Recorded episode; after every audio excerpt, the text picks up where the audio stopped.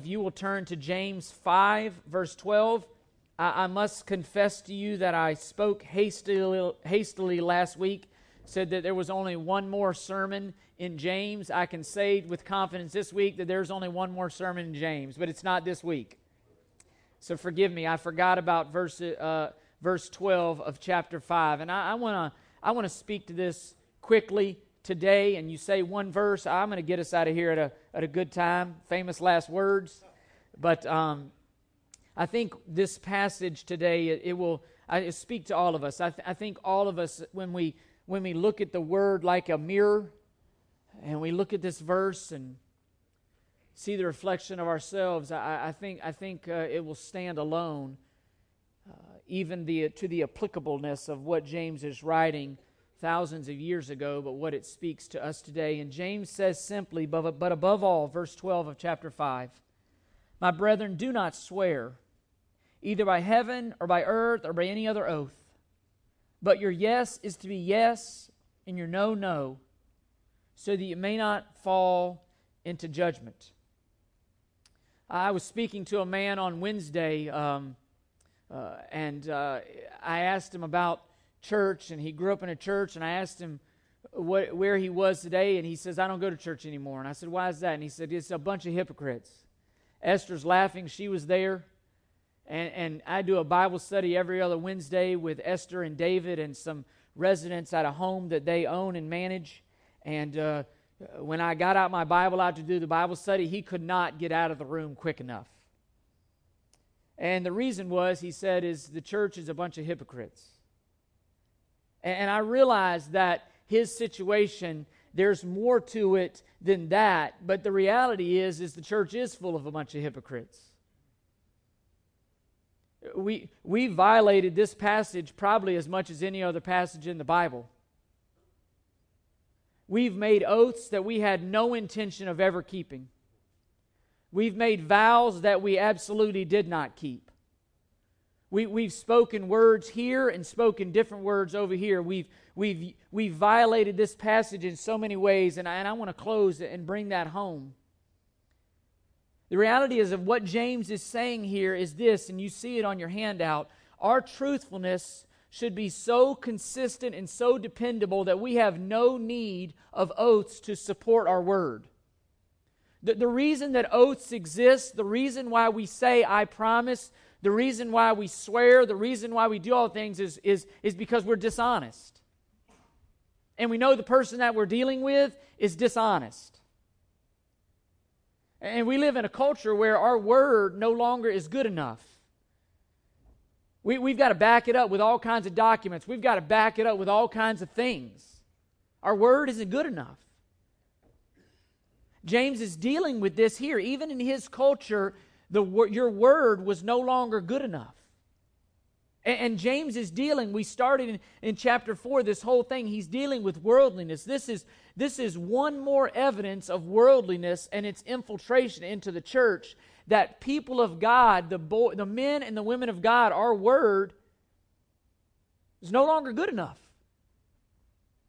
Oftentimes, not even amongst ourselves. James has dealt with speech in every single chapter of this letter. He has dealt with it in every single chapter. It is the one of, mo- one of the most telling one of the most formidable, forthright ways that the world learns about us and sees who, who we are and whose we are, it's through our speech.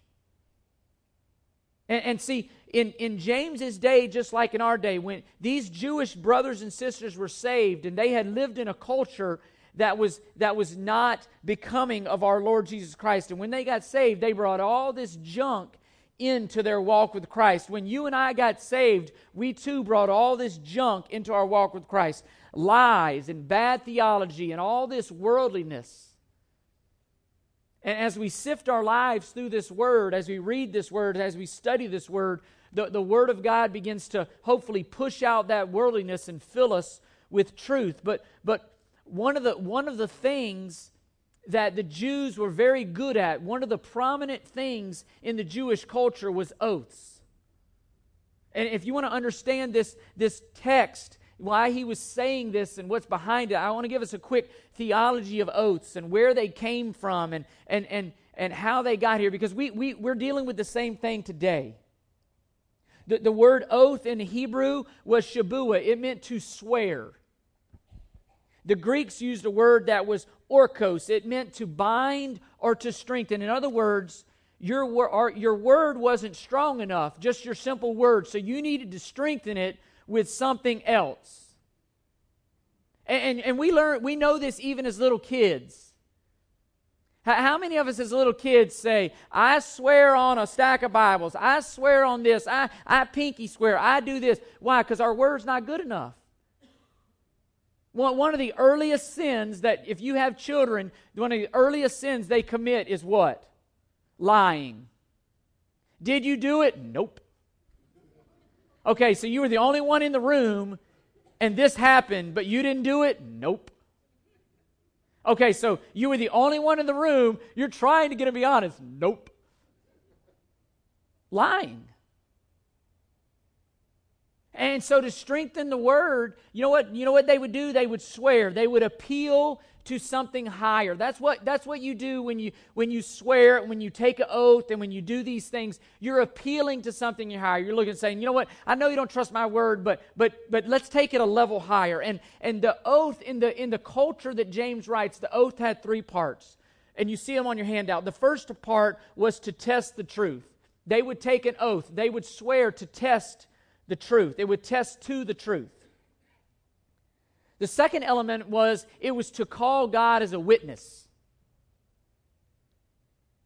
The third element was this to invoke God's punishment if you violated the word. I mean, that's, that's still today. You understand that that's still what goes on today. When, when we take an oath, that's what we're doing. We're appealing to something or someone higher than ourselves, and we're saying, you know, so help me. You've heard that before. So help me if I don't do this. So help me if you don't do that. We're appealing to something higher. And, and to say, I, and, and, again, they, they would say, I swear, and, and I'm only, hear me, I'm saying this in the context of the sermon. I, I hope we don't speak like this outside the sermon. But they said, I swear to God. That meant, I, you know I'm telling the truth because I want God to witness to me telling the truth, and I want God to punish me if I'm not telling the truth. That's what it meant. And in those days, they didn't have contracts. They didn't have all the things that we have today to help make binding documents and, and to, to guarantee your word and, and everything. So they needed to be able to trust the simple word of the person that they were speaking to. And, and the heart of the issue here is, is, what James is getting at is telling the truth. Turn back to Matthew 23 with me. Just for, I, I want you to mark this in your Bibles a couple places in Matthew just so you can understand the context. You've heard me say it before time and time again. Context is king. If you have a text without a context, you have a pretext, and you make big assumptions, and you can get off in Never Never Land if you take texts out of their context. In Matthew 23, verse 16, listen to what Jesus is saying. He gives eight woes here. Listen to what Jesus says Woe to you, blind guides, who say, Whoever swears by the temple, that is nothing, but whoever swears by the gold of the temple is obligated. Jesus said, You fools and blind men, which is, which is more important, the gold of the temple that sanctified the gold? And whoever swears by the altar, that is nothing, but whoever swears by the offering on it, he's obligated. You blind men, which is more important, the offering or the altar that sanctifies the offering? Listen, this, whoever therefore whoever swears by the altar swears by both the altar and everything on it, and whoever swears by the temple swears both by the temple and who whom dwells in it, and whoever swears by heaven and swears both swears both by the throne of God and by him who sits upon it. The, the Jews and the and the, the especially the Pharisees and the scribes, they had came up with a very um, specialized system of oaths. And, and they would they would they had done this so that they could get out of their word.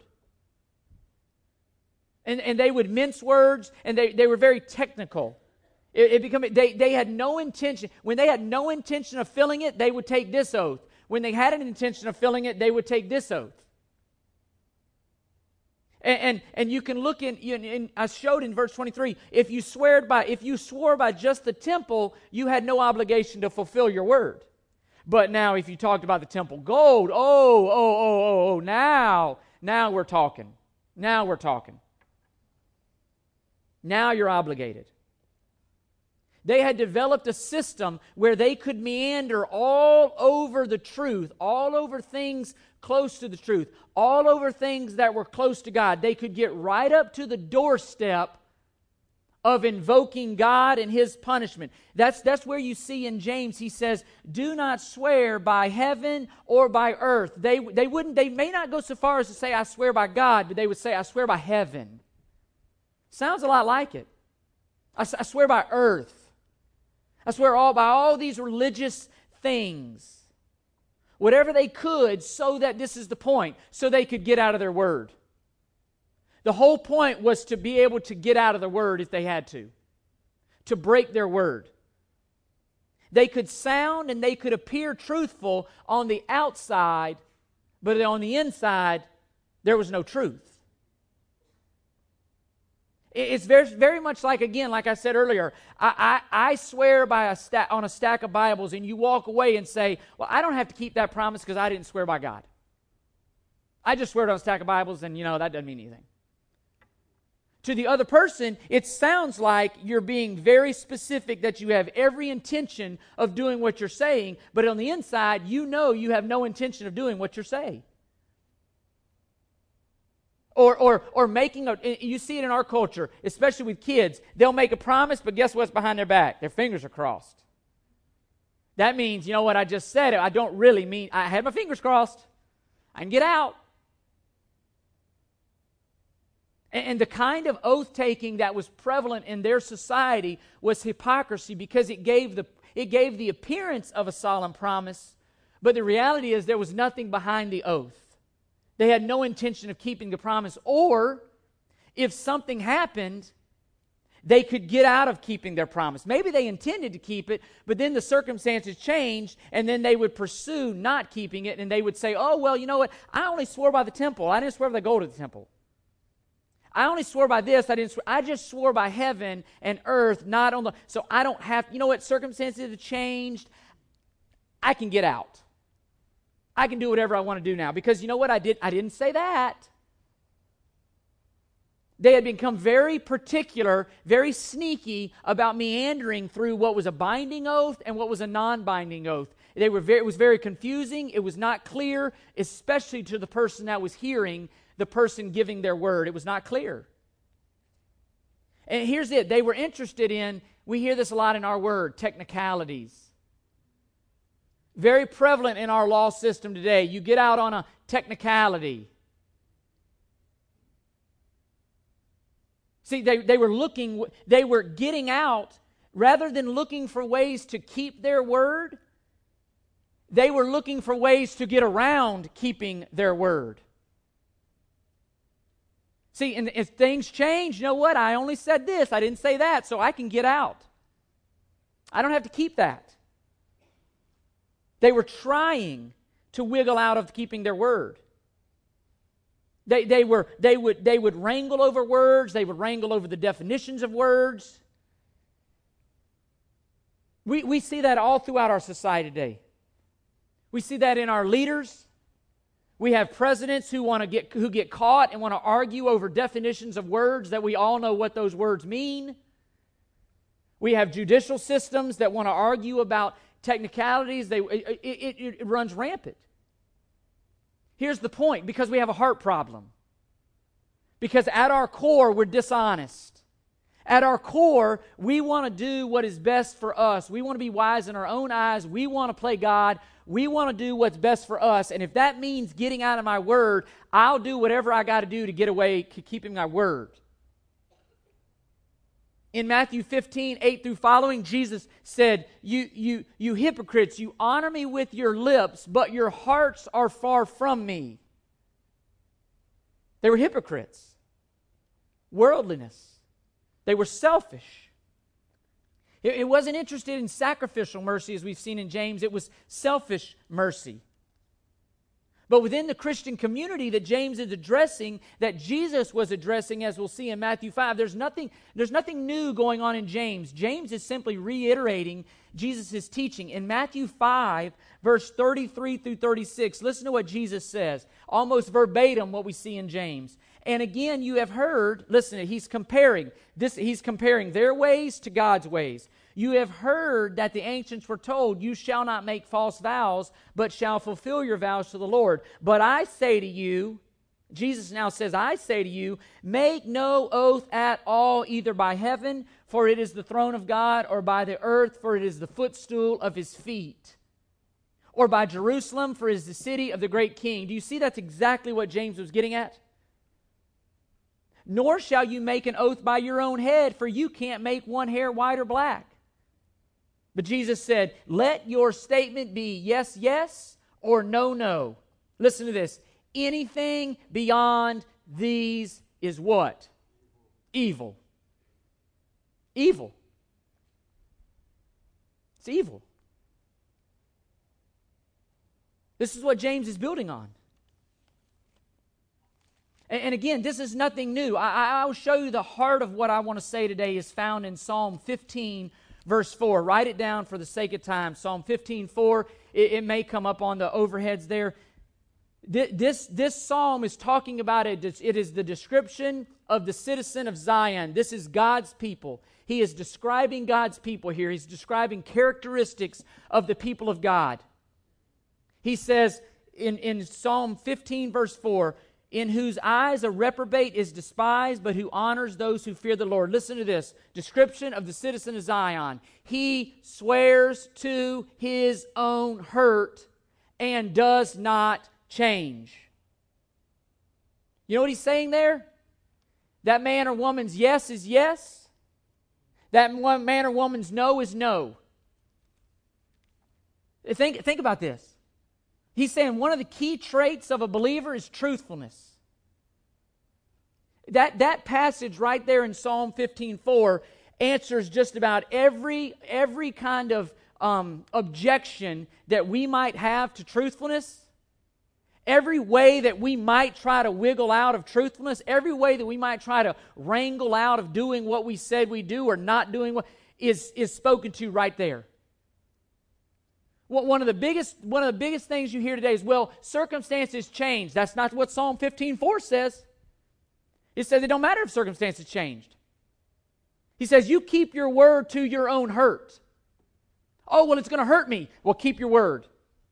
Oh, it's going to cost me. Did you keep your word? That's the characteristic of our Father. That's to be the characteristic of His children. Just about every single one of our excuses are cut to the core by Psalm 15:4.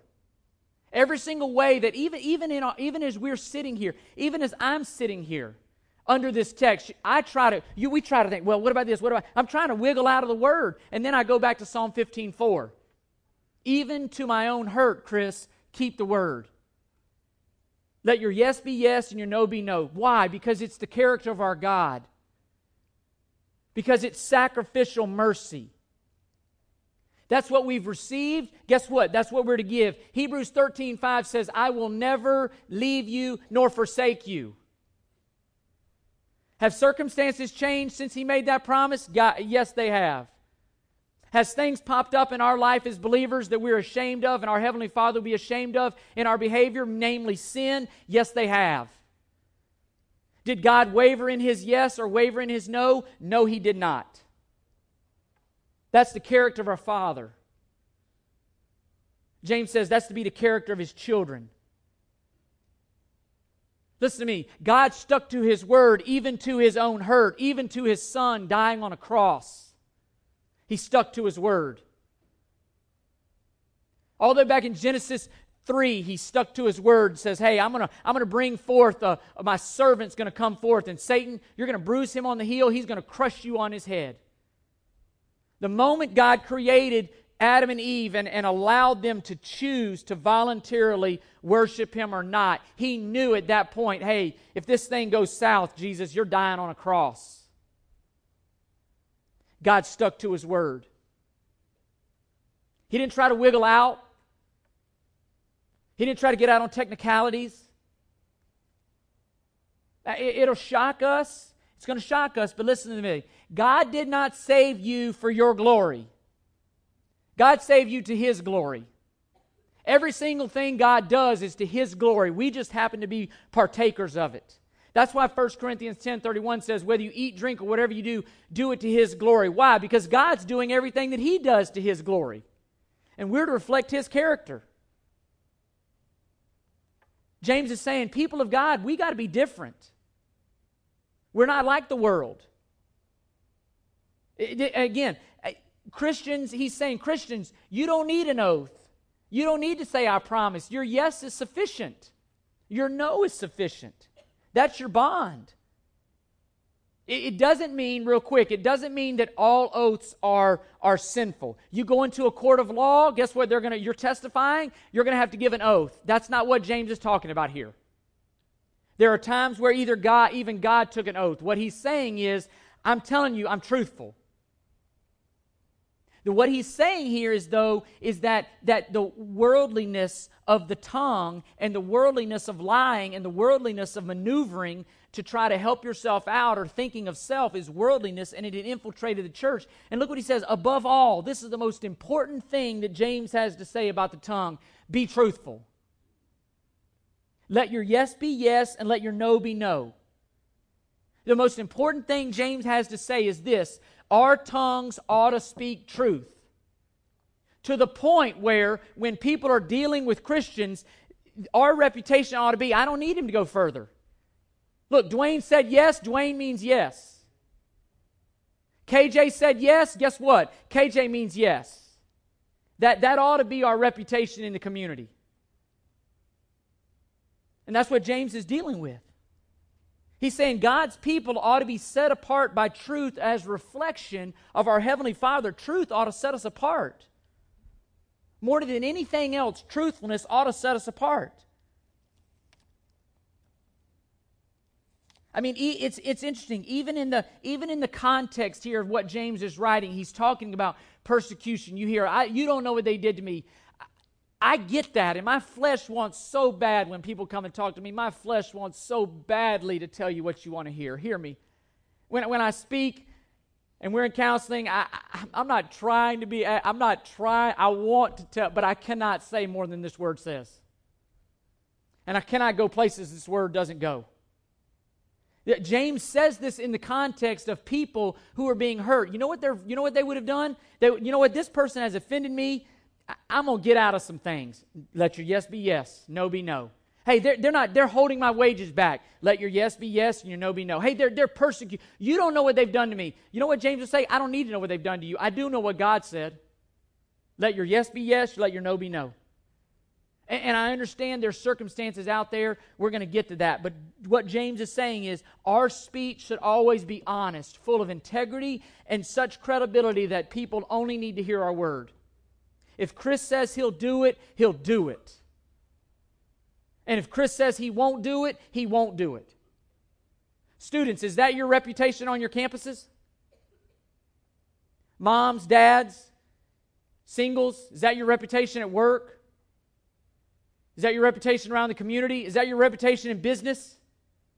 Hey, Scott Lashbrook, he said he'll do it. You can count on that, brother. Angela Story, she said she won't do it you, you can trust her. She ain't going to do it. If she says she's not going to do it, you don't need anything else. That, that's what James is getting at. Where, where we as a people, when we speak a word, it ought to be absolutely true, and we ought to people that stand behind that word no matter what. What James is saying is where the Spirit of God has transformed the heart, there will be honest speech. And we've already seen in Matthew, 12, he says at the end of here, here's, here's the danger, here's the weight of this. So that, why, Chris, why do this? So that you may not fall into judgment. Matthew 12, 36, I, I've shared it before, hugely convicting of me. It says, Every single one of us will give an account for every single careless word that we have ever spoken. look, if you're in line behind me, you better hold up you just just be patient.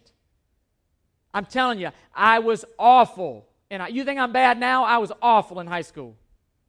If it was, it wasn't vulgar. I, I didn't curse. It wasn't. Hey, but if it was funny, and it could get you to laugh, I would say it.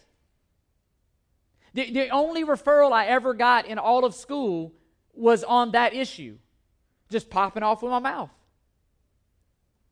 And, and, and, it'll get us into trouble. Every careless word. And, and not only that, I want to tell y'all, it had to do with band practice. I was my band director said, Chris, man, you got that part down. You're really good. You must practice a lot. I said, I don't practice at all. Really? What your parents signed this practice sheet that says you practice four hours every day. They just get tired of hearing me play it, and once I can learn it, they're like, just get out of here. Really? Hmm, that's interesting. You can imagine how what encouragement it was to my mom and dad when they heard about that. Truthfulness. I practiced, but I didn't practice the four full hours I was supposed to practice to get that A. I practiced until I knew the part, and then I put my trumpet back in the case. Went back to watching soap operas with my mama. Days of Our Lives, and Another World, Young and Restless. But I digress. Truthfulness. Truthfulness. And listen, this speaks to some one of the grossest violations of this text is this. And this is at the core what it's getting down to. It's taking the name of the Lord in vain. I, I cringe the amount of times I hear people say, oh, blank. Jesus, this. Oh, this. Jesus Christ that. Do you understand that's an oath? Do you understand when you say that? You're invoking God into something that, that He probably doesn't want to be invoked into? You're, you're taking the name of the Lord in vain. You're swearing by a higher authority. You're, you're, you're trying to sneakily, in a way, do what they were doing here without really doing what you're doing here. You're, you're invoking God into it. You're blaming God. You're doing all kinds of things with God, and, and it's wrong. It's misusing the name of God. That ultimately, that's what they were doing. This passage has so many, it's like a diamond. There's so many facets to what James is saying here truthfulness. Not invoking God into things that he shouldn't be invoked into. Bringing God's name into things that he has no part of. And, and it's interesting in Exodus verse 20, verse 7, listen to what he says You shall not take the name of the Lord in vain, for the Lord will not leave him unpunished who takes his name in vain. Same thing James says here, so that you will not fall under judgment. Taking oaths, using the Lord's name in there, and in ways that you have no intention of, it's, it's vanity. And what James is saying is this what he's saying about our speech is this let your yes be yes and your no be no. He is listing all, all communication, all conversation in the church. Every word that comes out of our mouth has been lifted to the level of sacredness. It's sacred. On, a different angle. That's why Paul in Ephesians 4 says, Let no unwholesome word come out of your mouth, but only such a word that is good for edification according to the need of the moment. That's Miss Barbara's favorite verse. Let no unwholesome word come out of your mouth, but only such a word that is. Our speech is a big deal. Every single thing that comes out of my mouth ought to be truth. It ought to be truth regarding circumstances. It ought to be truth regarding the person I'm speaking about. It ought to be truth to the person I'm speaking to. Every single thing we say. And, and listen to me. We as a people can speak truth in every situation, and it will set us apart from the world. The reality is, that's what sets the God of this Bible apart from every other God. That He's offered what? Eternal security. His yes was yes, and his no was no. We sang about it. He says, Come unto me, all who are weary laden, and I will give you rest. That's a promise. Yes, yes, no, no. In 1 John, he said, If you confess your sins, he's faithful and just to forgive you of your sins and cleanse you from all unrighteousness. Don't matter what you've done. You say, Chris, but you don't know what I did. I do know this God's blood is sufficient. And if you come unto him and you confess your sinfulness, guess what? I know this. His yes is yes. I'll forgive you. And that forgiveness is eternal. His yes is yes, and his no is no. Hebrews 13 5. I'll never leave you, I'll never forsake you. Even when we come to God and repent, listen to me, even when we come to God and repent, He already knows about it. He's omniscient. I'm not telling him anything about Chris that he doesn't already know. The beauty of that is this you're not going to tell God anything about Chris that he doesn't already know, and neither is Satan going to accuse me of anything that God doesn't already know about it. Because you know what God's going to say? I knew about that, and I still put my son on a cross. I know about that, and I still saved Chris. My yes was yes, my no was no. You see, we're, we're, this is about God's character. We're his children. We're to, to, to reflect his character. God didn't save you crossing his fingers in his back. He didn't save you looking for a way out. He saved you and he said, Look, if I'm for you, nothing will be against you. If I'm for you, nothing can separate you from my love. And if you're here and not a believer today, eh, you're still in your sins, judgment is going to fall upon you for your sins, just like here for your tongue. And God, through Jesus Christ, has made a way for that judgment to be averted. And it's through repenting of your sinfulness and believing upon Jesus Christ. Believer, if you're here today and, and you're guilty, like I am, of misusing your tongue, if you're guilty of, of not following through with your word, li- listen, listen to just some. I said this is manyfold. Listen, listen to all the ways that we can violate this. I, I sat down and I just thought, how in the world, what are all the ways? And I'll close with this. Outright lying is obviously one. But what about some more subtle ways? What about when we agree to things, but then circumstances change and we try to get out? What, what about this? What about when you agree to do something and you get a better offer later? What about if you told somebody, hey, I'll be there, but then you get a better offer and you're like, whoa, man, I, I'm going to go over here? Your yes wasn't yes. What, what, about, what about when the, when the contract at work isn't beneficial anymore? What about when the relationship's not beneficial anymore? Maybe in haste when we bite off more than we could chew and we tell somebody, yes, you know what? Psalm 15:4, a man of God, a woman of God keeps his word even to his own hurt. Th- think about this. And, and again, what about contracts? What about mortgages? What about payments? Foreclosures? Bankruptcies? Listen to me, I'm not condemning, I'm just throwing it out there. I'm, I'm, I, I, I'll let the Lord deal and convict you. I'm just throwing out there ways that we as believers do not let our yes be yes and our no be no. Vows, promises, Matthew 5, the context that he says that is in the context of vows. What about this? What about when you tell somebody, I'll pray for you, and you don't pray for them? When you just flippantly, casually, oh, I'll pray for you, brother, and you don't, do you pray for him? Your yes isn't yes. What about, what about arguing over words, trying to get out of a commitment because you want to wrangle about the words? Yes, yes, no, no. When you, when you skew the facts, when you leave certain things out, so you kind of got an out clause built in. I know some people like that. Are, are you known as a person that tries to look for ways to get out of what you say you're going to do? Are you known as a person that can be trusted? Are, you, are we a people that are going to keep our word even to our own hurt? As Psalm 15 4 says. Why? Because that's the character of our Father.